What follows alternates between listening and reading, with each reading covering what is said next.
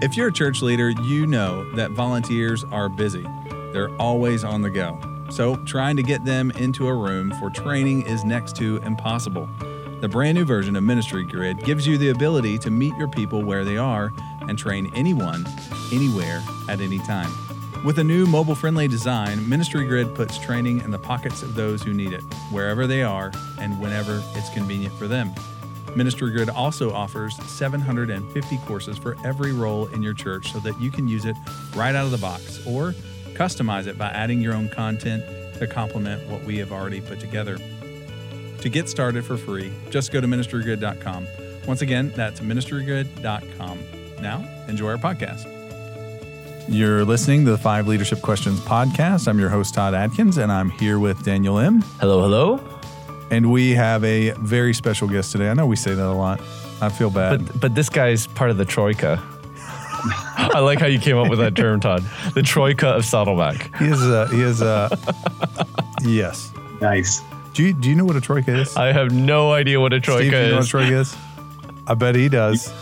You, you called his bluff. I love it. I thought it was some backwoods Kentucky way of saying Trinity, No, but it's uh, I think it's Russian actually, and it's three horses that are all pulling together at the same time. So, in a leadership setting, you know, if you have a, a plurality of leadership, um, or you have um, you know a, a number of guys who are pulling together to do the, the you know on the same thing, it's a very delicate balance, which is why it isn't used very okay. often. Okay. So biblically, it'd be like the yoke. Sure, Wow, wanna you go from Trinity to yoke. But it's easy. The For sure. burden. Well, all right. Well, okay. So, what you need to know about Steve, he's been uh, a friend of Lifeway Leadership and a friend of ours for a long time. Um, he actually does the training pathways for uh, small groups on the ministry grid. And today we w- really wanted to talk to him about um, how to lead small groups well Yeah. and just walk through five questions. It's a lot of people that are listening to the podcast are, yes, you know, church leaders, uh, which means at some time or another, they're usually leading a group in addition to the, some of their other responsibilities. So, Yeah, what's really neat about Steve and his contribution in Ministry Grid is not only was he part of the first round of content that was filmed on small groups, but you were so good, the team actually brought you back. and We're I so think desperate. no, no, no. so I think you're the only guy that was brought back. to. Yeah, to film all our content. So if you want to train your volunteers, your leaders, your ministry directors, your your small group pastor on how to lead small groups, Well- lead, lead a small group ministry, that's what Steve does on Ministry Grid. So, so what that is is a map, not a menu. Yeah. And we wanted one voice. You know, we had um, Donahue and Reed Smith and a bunch of other guys that were also contributing who made great sessions. But when we said, "Hey, we want one guy to come in and do it," uh, tip to tail with a specific pathway in mind, it was Steve. So we have, we still have all those other sessions, and they're all great. Um, but you know, Yeah. this was this is who we got. So not that we've built it up too much. So hope you do well, Steve. I hope they go look at it. I hope Awesome. they do. Well, today, because we wanted to focus on how to lead a small group, let's start off with the first question, which is why are small groups important? Now, I mean, I mean, outside the word because they're biblical, uh, you know. All right, uh, next I question. Think there's, uh, I, I think there's the the holistic approach that you know we look at. I mean, we're all in the discipleship business. I mean, we can call it groups, you can call it Sunday school, you can call it, you know, whatever terminology you want to use. But we're all about bringing people to Christ and helping them go that sanctification route where they work out that uh, that whole process of being a follower of Christ and doing it the best way possible. And so, you know, you see how God orchestrated the church, and that when Jesus came out of his temptations, the first thing he did was he formed a small group. He brought some guys in at some point in time. Theologians will debate. They came became followers of Christ, and they became the movement makers of, of what happened. And I think that we see through that just the, the whole process. If you want to see life change happen, it's not going to be from one talking to many. Oh, it's a very important part of church, but it's going to be people working that out practically in who they are to see life change happen.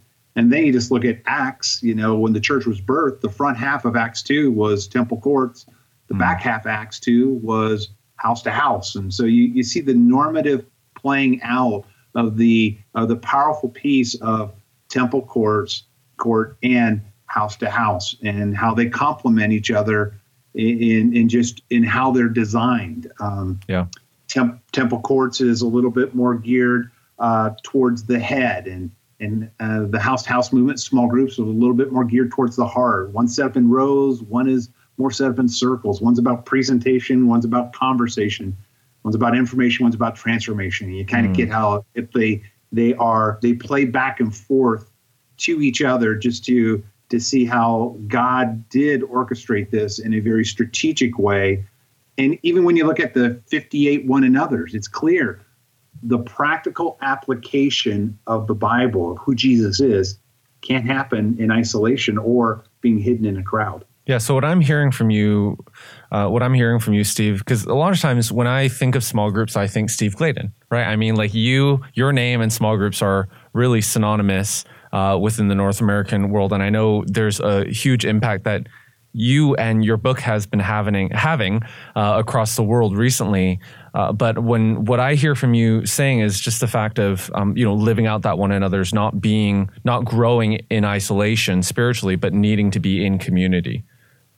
Yeah, I mean it's just I mean we're all we all have fallen natures, and we're we're very good at compartmentalizing, and we don't like to uh, you know, the hard things we don't naturally gravitate towards. And so part of what that that working out is is just seeing how God really created that that intimacy so that you could have fellowship where you can be who you are and you can be discovered and you you realize there's there's a lot of mess in there and mess is uncomfortable and that's why people love to go to the temple courts because you don't have to deal with the mess I mean, um, but, but, but when you look at all the letters in the epistles, that's all they were were mess. Yeah. And so part of how you work that out in community uh, in, in a biblical fashion is how God designed it, which is through both the temple courts and the house to house. I think of Acts 5:42, where it says, you know, day after day from the temple courts and from house to house, they never stop proclaiming that Jesus is Christ. And you see how the two work well together. Yeah, I love that. I love that. I'm trying to. I'm I'm desperately trying to get to my phone to look up a quote because I can't remember who said um, who said it, but sin demands. uh, it was Bonhoeffer, and I thought it was Bonhoeffer. It's sin demand. Sin demands to have a man by himself. Yeah, I think that is Bonhoeffer. I think you got it. Yeah, I, but in my head, I'm like, is that Bonhoeffer? No, that's not Bonhoeffer. Oh, I gotta go look. It's it's either Bonhoeffer, Bonhoeffer, Lewis, or Spurgeon. yeah, exactly. I could have got away with any one of those, but that's reality. Um, when I think about the times that I've been um, most spiritually healthy in my life, it's when I am connected to a group of people who are committed to each other, and you know that aren't that that we've done some life together. Um, and they aren't um, terribly impressed with me, or they're not impressed with me so much as that they won't tell me what my issues are or address yeah. things. yeah, testimony after testimonies of people, you know, they it, it is that you just you need that that backdrop, you need that lifeboat of people that will help be there not only in your changing experiences of life, but also when their life is changing experience, and then and then working that out to the fulfillment of you know getting below that water level so you can feel comfortable with each other. And you're you're right, Todd. I mean, you know, even in my own small group, it was it wasn't but one week when Lisa talked about her marriage, and they're like going, "Oh, well, I don't have to call you Pastor Steve anymore." So that's good. That's good. That's good. All right, so uh, let's move on to uh, question two. What are some of the basics that a small group leader needs to know? Well, you know, you can go so many routes with this question, but I, I think uh, where I'm going to take it is when you look at the Bible in the New Testament specifically, the the the church, the whole New Testament is built on a family system. It's not built on a governmental system, although a lot of churches try to structure their church like the government and tend to be about as effective as the government. Uh, it's not built on a corporate system. It's not designed to have a, you know, everything is about the bottom line. Uh, it's not even built on a school system of, you know, semesters and that. The Bible's built on a family system. And that's why the most important qualification of a pastor in Timothy is can you run your family? Hmm. Now, when you look at the motifs across the New Testament and you see that they're mainly parent child, they're not teacher pupil, that may seem like an insignificant answer when you're asking that question. You know, what are the what are the basics for a small group leader to know? But when you know that the Bible's built on a family system, so much of what you look at your group of, when you look at your group and how you handle your group, it's handled like a family. It's handled exactly like you would in your family. There's so many times group leaders come to me and they say, "Hey, we got this problem right here," and I go, "How would you deal with that in your family?" Uh, well, I do this and this, and you know, or they come, you know, "Hey, I got an unruly group leader. How would you deal with that if that was one of your kids?"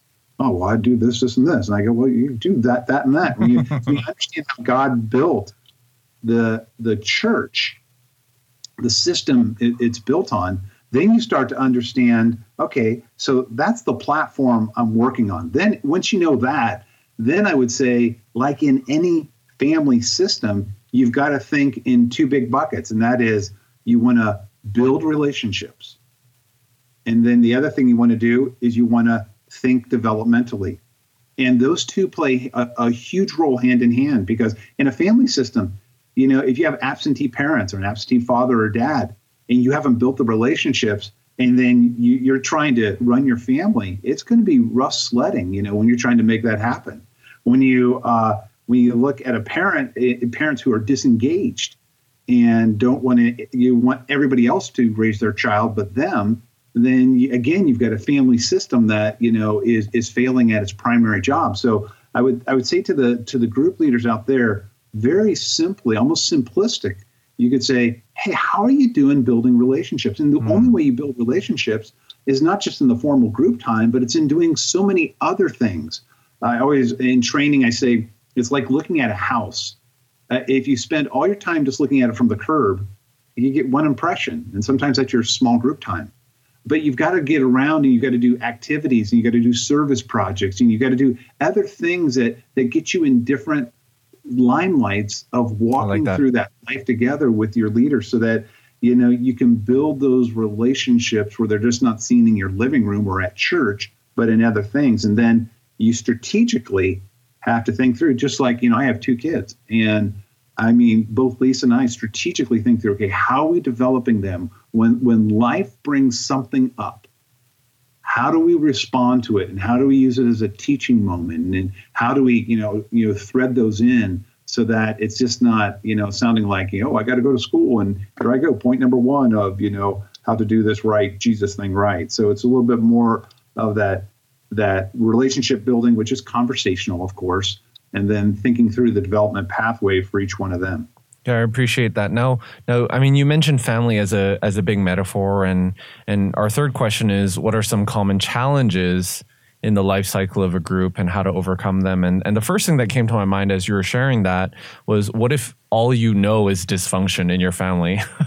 and the way you would yeah. deal with an overtalker is, you know, you just punch him and say, "Shut up." right. So how maybe talk, address that, that, Sounds like a good way to do it. so maybe, uh, so maybe address that, and also just the the idea, the common challenges that you see in the life cycle of a group.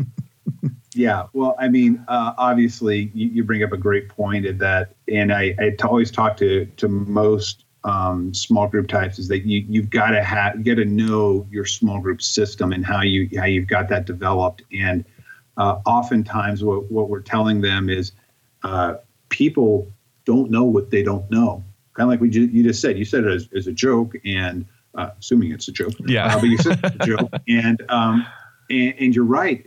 People don't know what they don't know, so they're yeah. they're kind of new to this Christianity game, or maybe they even if they've been in it a while, maybe the church prior to them or has modeled something a little goofy.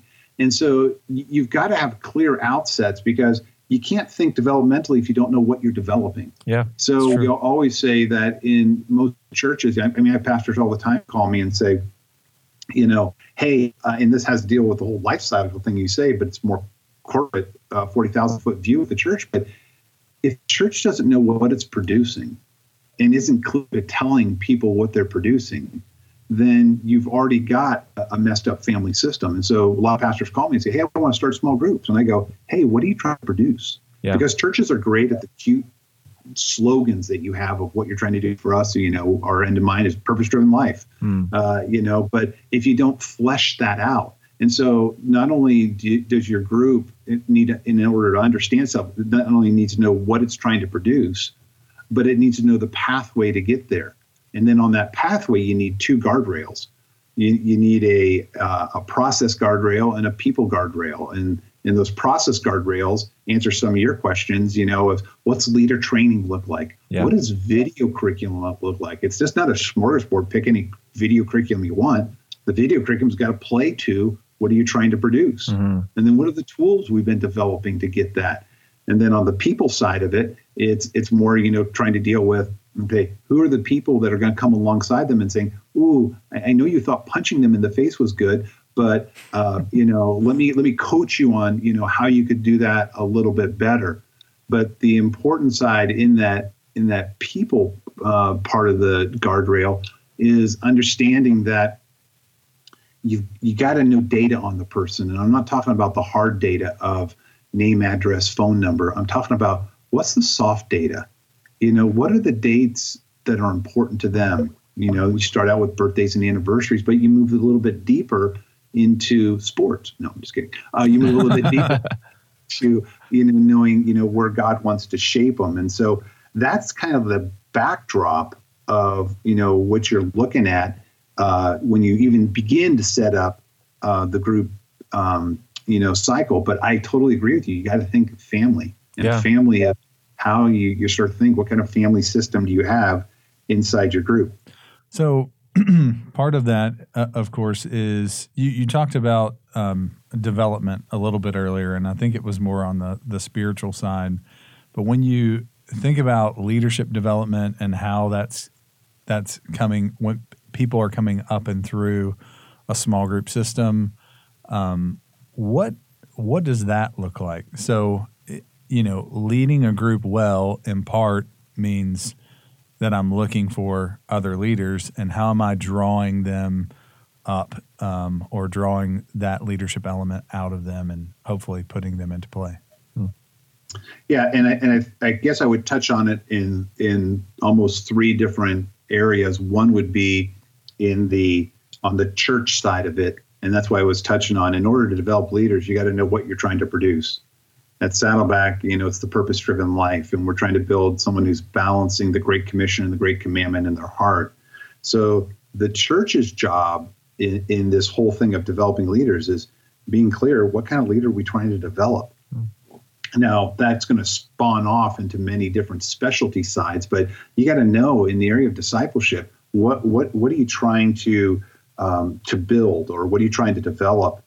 Um, and on the small group ministry side, it's it's developing that infrastructure I was just telling you about with the guardrails, but also thinking a little bit more than just um, you know very simplistic that it's just one person that plays into that person like the small group leader. But there are many things that you know. There's the old saying: it takes a um, a village to raise a child, mm. and in the same way, uh, in order to develop leaders you've got to have a village that is increasing that pipeline all the time and developing it. And for us, when we look at a, a small group, whether you can call it Sunday school class, whatever you want to call it, but when you're looking at a small group, it's going to be important for you to see what are the who are the people in that village or around you that are influencing that small group. And it sounded like we kind of identified 12 of them that are influencers into that healthy small group. One of them may be the, the senior pastor from the from the stage, and that's an important place to you know to always be saying you know all leaders are learners, and that you're trying to develop people and, and challenge them to their their next steps. But inside that small group is the ability to say, okay, we we have a process for what we're doing, and we have a yeah. process for how we're trying to develop leaders. And, and for us, it's just that that simple part of it, you know, first off, you got to in your small group, you got to develop relationships, and we always walk them through. You want to speak truth into their lives, but that's got to be built on a platform of trust. Yeah. And in order for them to trust you, it's got to be built on a platform of time. Mm. And so you know, you spend time with them, i.e., your small group, you develop trust, so you can challenge them with a truth of, of leadership development. Then you also want to have clear, you know, roles and responsibilities so that you know you could you know move beyond the relationship to say, hey, could you try this? Yeah. Could you just you know t- dip your toe into the water with that? And then if I was a true saddlebacker, which I should be by this decade in my life, there I can't think of another R, but you got to you got to know your development pathway. And Yeah. for us, we're always, uh, and it's the same way you do this with your kids too in a family system, uh, or my wife does with me. Uh, but uh, you got to be able to think of whenever you have an opportunity, people are going to gravitate to one or two places. They're going to gravitate towards a risk, or they're going to gravitate towards fear and not take that leadership role. Yeah. And so in the risk phase, you got to make sure it's a developmentally appropriate crawl, walk, run so that they'll take the risk. And when they're successful with the risk, then the beauty is it builds their faith so Mhm. that when the next opportunity comes around, they're more likely to take the risk than being paralyzed by fear. That's good. I mean, I look at that with my kids. You know, every time I gave them something, if I if I got it to where they could be successful, it would build their faith in who they were. Yeah. Psychologists would say this is confidence, but I mean, biblically, you're talking about you know it's faith. And you look at the you do that with your kids, but you look at the life of David. His first responsibility was tend sheep, for Samuel 17, and he did that well.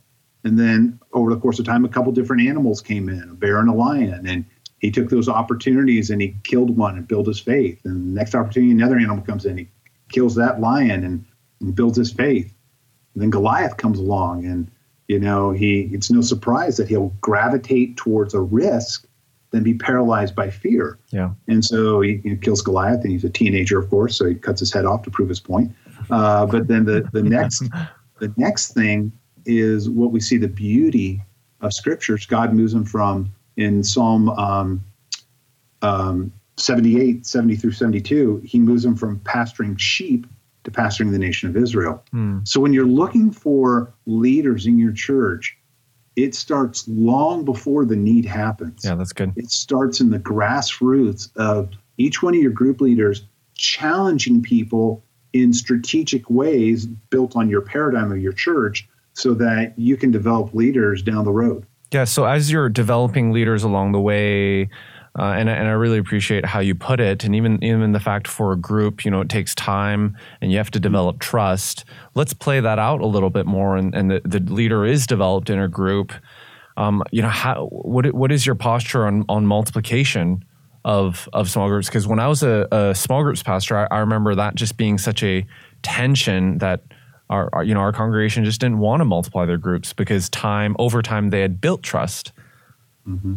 Well, that, that's a great thing about this program. You get five questions and you've already asked them. So uh, next time, we'll, Oh wait, we're we've we're we No, still have I a couple mean- more. you, you bring up a great question. And so part of what you got to think through is that when you when you look at missions, you would never take an American idiom overseas because it's not cross cultural. Hmm. But yet, when you look at what's influenced groups in the United States, it comes from three primary buckets. It usually comes from Ying Kai, uh, who does T for T, T for training T. in China. Not not a bad system. I mean, he only baptized, I think, three hundred thousand people last year. So you know, not not not too shabby of a system. A little fruit. Uh, or or you have uh, Paul Yonggi Cho, the Cell Movement, Yeah. which was brought stateside predominantly by Dale Galloway in the uh, 70s and 80s, and then uh, course Carl George wrote uh, the Meta Church and brought you know that to it, or the G12 movement um, Yeah, in um, uh, Bogota, Colombia, from Cesar Castellan, and so you look at them. the The principle was evangelism, but the methodology was rapid cell multiplication. And I would say if that works in your church, great. But Daniel, I, we had the same problem.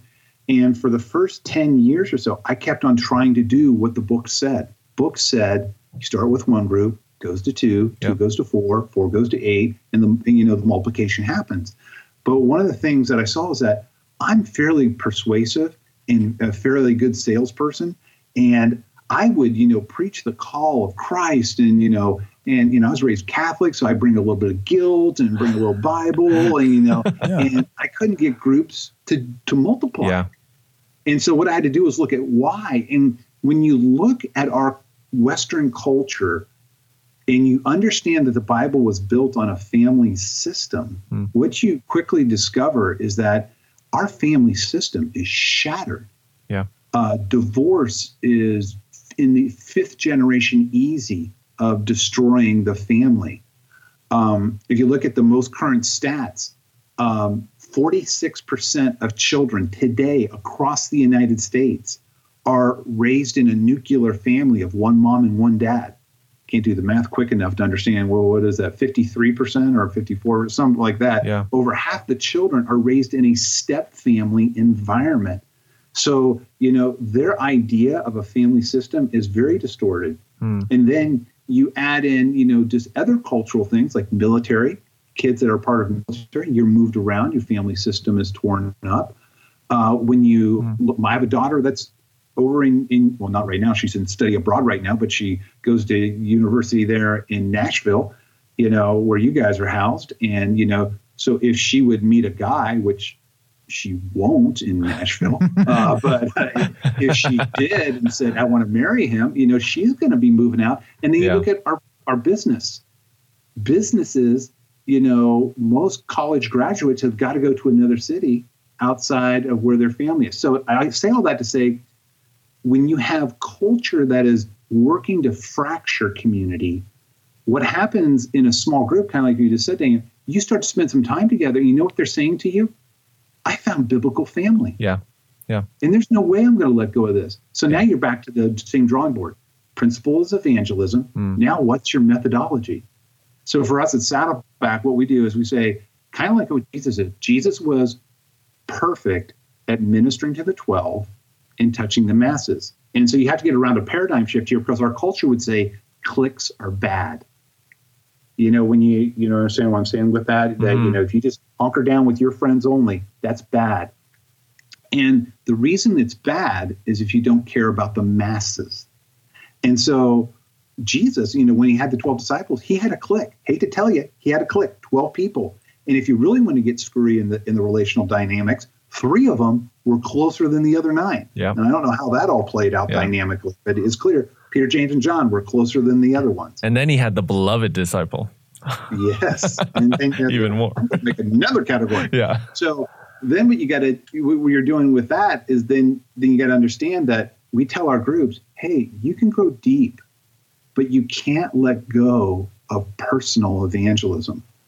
So if you want to if you want to go deep in your group, which is important to do, you can't, you know, shut out the outside world. When my daughter made cheer as a freshman, I said, hang around with your, your, your cheer girls and have fun like that. But the moment you walk down the hallway and you can't interact with somebody outside that peer group, then you've lost the responsibility to to do that. And I'll take you out of it. And so it's important to understand that, you know, your group, once they quit caring about what's outside of them, that's when it's dangerous. And so for us, we use a campaign strategy. I could talk to you for two more episodes easily on that. Yeah. No, I appreciate that. We should have Yeah, one. it is- is we that- should have one on strategic campaigns. Yeah. That would be a good one. No, well, we should. Let's. you just invited yourself back on the podcast, Steve. Yay! This is how I got to do the Ministry Grid stuff. You know, I just I, I'm really good at this stuff. You should have me back. read what my mom said about me.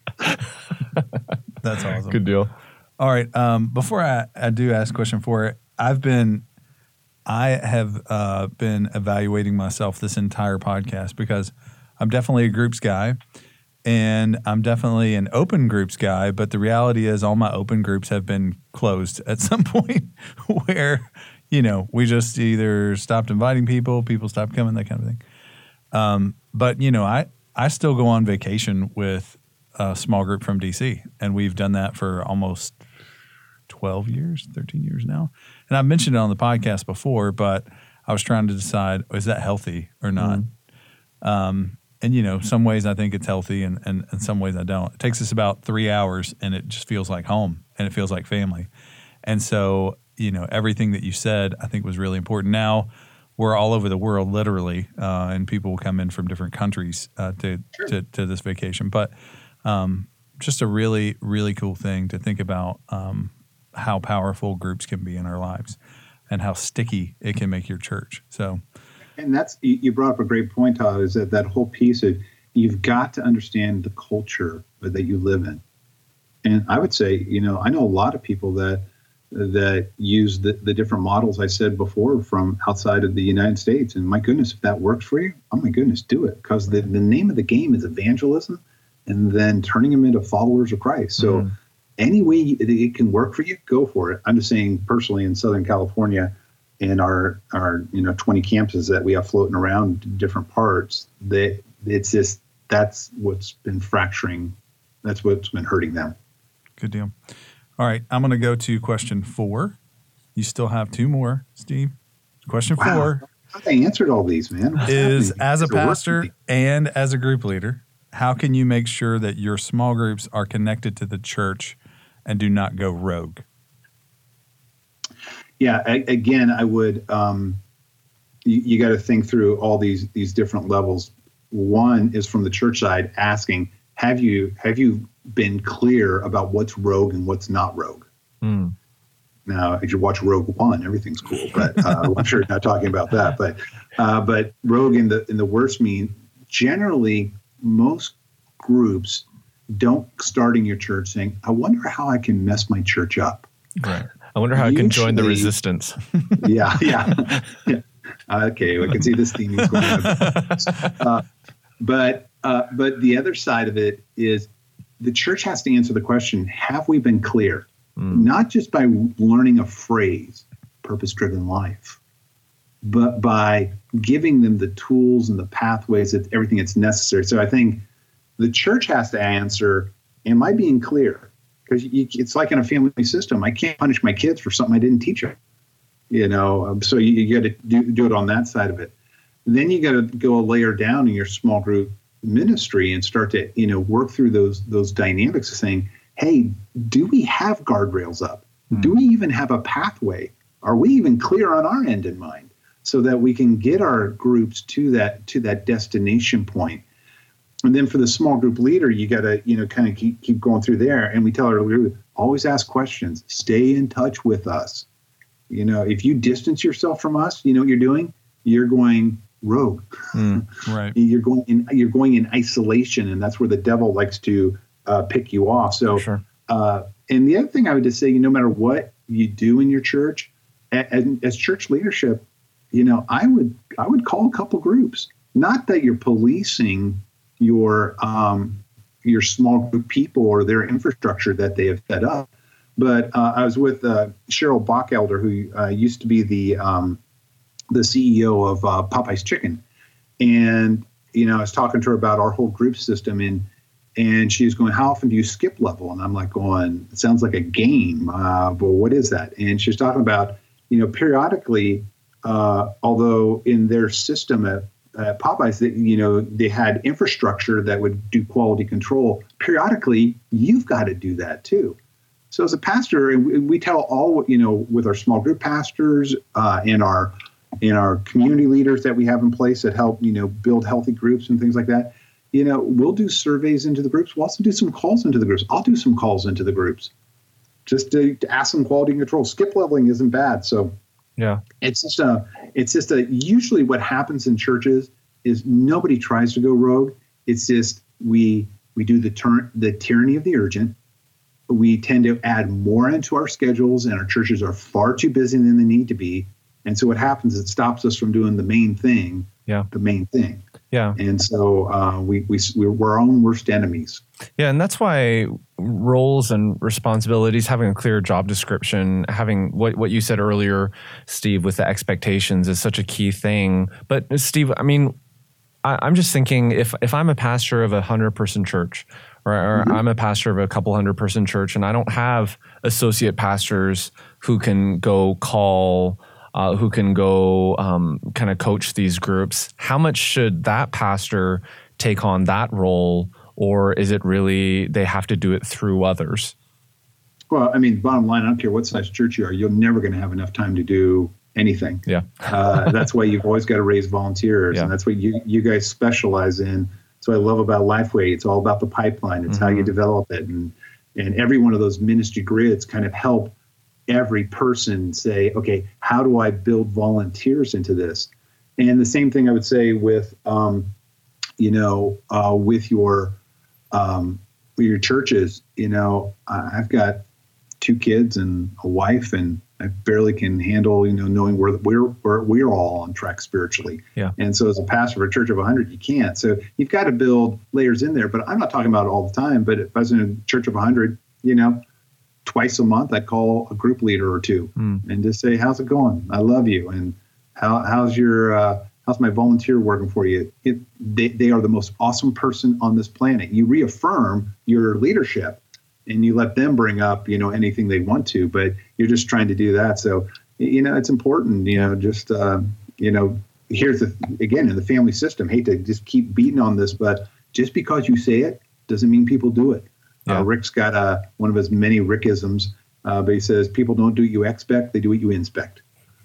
And it, it's it's it's true with you know. I like that. these I like that a lot. It, it's true. It's true in leadership development. Yeah. So Yeah, I love that. People don't do, Do what what you you expect, expect, they, do what you inspect. yeah. That's good. All right. So, last question landing the plane. Uh, well, how can a small group leader effectively recruit and develop other small group leaders? again, you know, this is um, you, you got to think developmentally crawl, walk, run. And so, you know, in that, you got to survey your group. When you're thinking developmentally, there's some people who are going through a season of life where they need just to just to sit and just be ministered to. Mm. Um, there are other people though that they're in a season of life where they may be playing one too many golf games or doing you know one too many bunko outings or something like that. And you know you gotta you gotta get to know you know where people are at. But the but the bottom line is you want to challenge people to some step whether it's them working on their own personal life. What's your spiritual next step? We're hammering that into our groups all the time of being able to say um, being able to say you know what is your spiritual next step? Now like if the three of us were in a group, I may not, you know, need to know Daniel what your spiritual next step is, but I need to know that who are you working on it with. So you can be able to say, you know, hey, you can say I'm working on it with Todd, and I can go, hey, Todd, you know, how, how's it going working with Daniel? He goes, I don't know. Uh, then I know, you know, Daniel, you're a liar. Uh, but uh, you know, part of what you you've got to do is you build in these systems so that you know people understand the challenge and then you you also build in your church culture, the priesthood of the believers, that every member is a minister. And you start to helping people say, where is your ministry? You know, it may not be up on stage or, you know, not may not be, you know, running, you know, one of these huge projects, but everybody is a you know is, is a contributor. You're trying to get everybody out from the audience and into the army. It's kind of like a football game. You, you got you got 22 people on the field desperately in need of rest, while you've got 40,000 people who are in desperate need of exercise watching them. And so churches like that. And so you have your core volunteers, but part of what you've always got to be doing is looking into the grassroots level. Uh, I'll never forget when we started uh, our first regional. Um, me and another pastor were uh, sent to a conference in Dallas to to learn about doing regionals because we were kind of a little bit late to the game uh, of doing them, and so we were trying to learn from that. And we were discovering that you know the technology that we needed to use, uh, church in Oklahoma City had already figured it out. So so we go from you know Lake Forest, California to um, Dallas, Texas, and then we end up going up to Oklahoma City to to talk to them.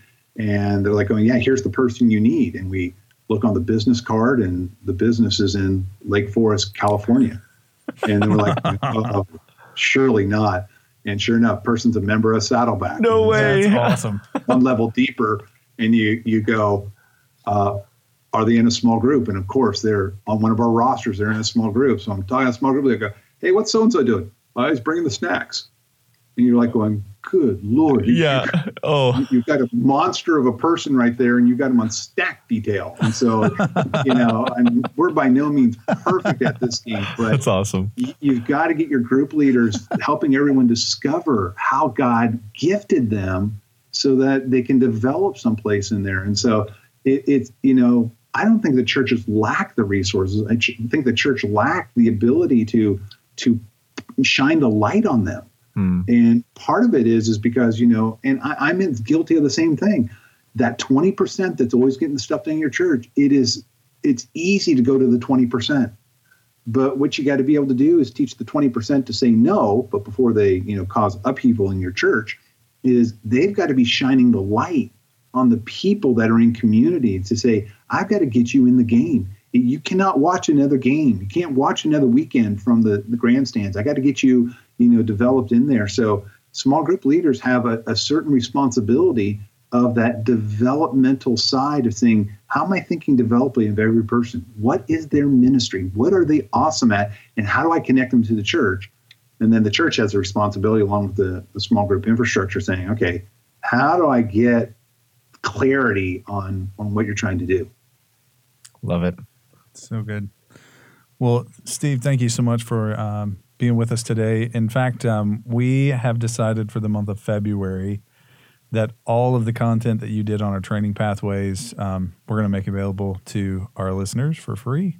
So Sweet. it's uh, it's basically broken down by uh, people that are new, so volunteers, um, leaders, and then finally like people that are directing an entire small group ministry. So you'll find those three levels of training uh, in grid in small groups, but also in pretty much every other element you could think of, every other ministry of the church. We've got that as well. So Yeah, so be sure to go to ministrygrid.com and you can go to our show notes to get the in- instructions on how to get access to that for February. absolutely. I get. I was going to say I just gave a plug to Ministry Grid. I mean, for those, I mean, I'm a total groups person, but uh, I was on there with a couple other guys, and the beauty, if you're in a church, uh, they've just done all the labor for you. You don't have to use everything verbatim that they do, but I mean, it's ushers, it's greeters, it's traffic, it's anything weekend experience, all the way to the the nitty gritty of groups and Sunday school and just everything. So I would just encourage you. You'd be you'd be a fool not to learn from someone who's already laid the groundwork. Good deal. Well, Thanks. thanks very much. And we are going to uh, hold you to coming back and talking about campaigns because Yeah. for us, Yeah. one of the most successful things that we did in connecting people to groups was you had the uncommitted, a large amount of uncommitted people. Either we had asked them to be leaders, but they couldn't commit, or we asked them to join a group and they couldn't commit. But when we did a campaign, and it was for a set period of time, man, we started Oh, to see major engagement. And then those people actually figured out that they liked the group. Yeah. And, and so It's I such easy. say, it's such easy. Oh. And I mean, even my church right now, we're doing a series on Life's Healing Choices from you guys. So we're preaching through that. Man, Yeah. I, I just preached on uh, admitting or um, no, admitting need was the first week, but the third one, you know, making a commitment, letting it go. And Yeah. it's just so cool to see what God's doing through that series. So thanks, uh, Steve, and your church, and for all the good ministry that you guys are doing, not only there, but also resourcing all the other churches out there. Uh, well, it's a pleasure to do. You know, Rick is the obviously the tip of the spear and all that craziness. So it's fun to follow him and try to make it happen. good deal. Well, you've been listening to the Five Leadership Questions podcast. If you haven't yet reviewed and rated us on iTunes, please do so. It does help other people discover it. And, and if you haven't subscribed or shared about this recently on social media or with your friends, we would appreciate that. Share this with all your group pastor friends, anyone who is leading a small group, because we know this is going to benefit them as much as we hope it's benefited you. Well, we'll catch you next time.